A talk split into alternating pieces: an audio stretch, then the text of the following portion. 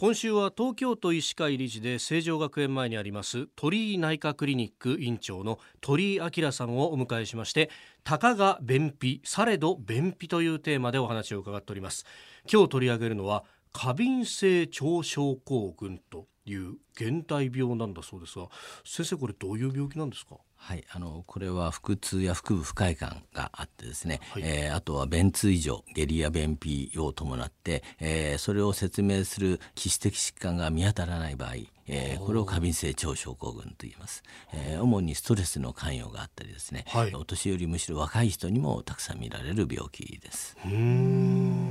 若い人ですか？はい、特にあの10代20代ですね、えー、あとはよく小学校の、えー、方なんかでも、えー、非常にまあ学校行く前に下痢をしてしまうとかそういうことがあります。小学生でも？ぐらいから出てくることもあります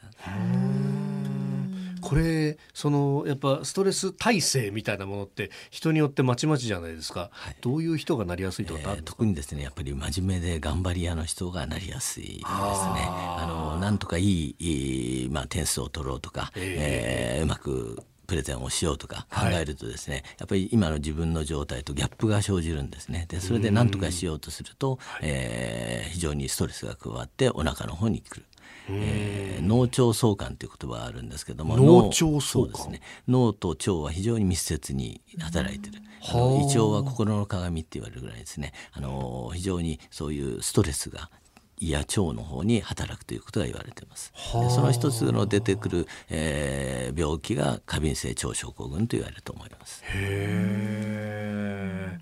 じゃあまああれですね。こう自分では大丈夫と思っててもちょっとお腹下しするなっていうとあストレス今日溜まってんのかなみたいなのも分かったりすることがあるわけです、はい、あのこれは下っちゃう場合と便秘に傾く場合と両方があるんですね。これはあの自律神経のバランスが崩れるとえー、まあ、交感神経と副交感神経あの腸の動きを司ってるんですがこれがうまくいかなくなるっていうことですね、はい、それともう一つはやはりあの知覚過敏って言って、はい、えー、感覚がすごく敏感になっちゃう。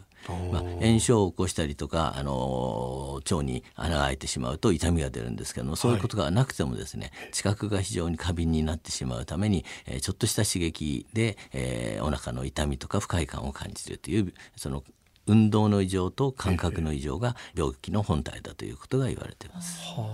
ストレスが原因ということですけれども治療法というのはあるんでしょうか、はい、あの治療法これあのそのタイプによって随分違ってきます、うん、えー、まあ、あの男性に多い下痢型の過敏性腸症候群。これは今非常にそのえ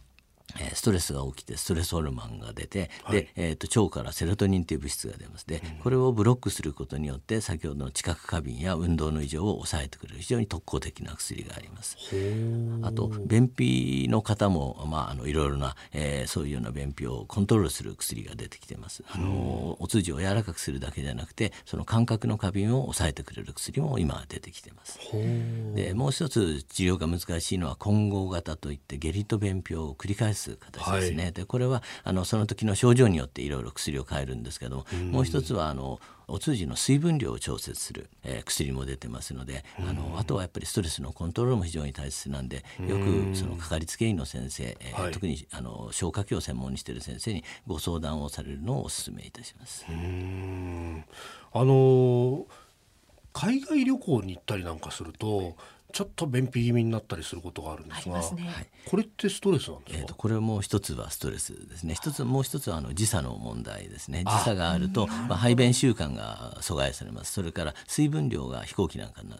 少なくなります。あとは欧米だとやっぱり日本食よりも和食よりもあの繊維量が少なくなる。それから緊張感によるストレス。まあいろいろ重なって海外に行くと便秘をするという方非常に多いと思います。そっか。じゃあまああのあんまりひどいようだったら、まあ、自分に合うお薬も一緒に持ってってとか。はいあのまあ、持っていくことが大切ですしあとは、えーと、水分を十分とっていただいたり、まあ、リラックスする時間を作っていただくのも大切だと思います。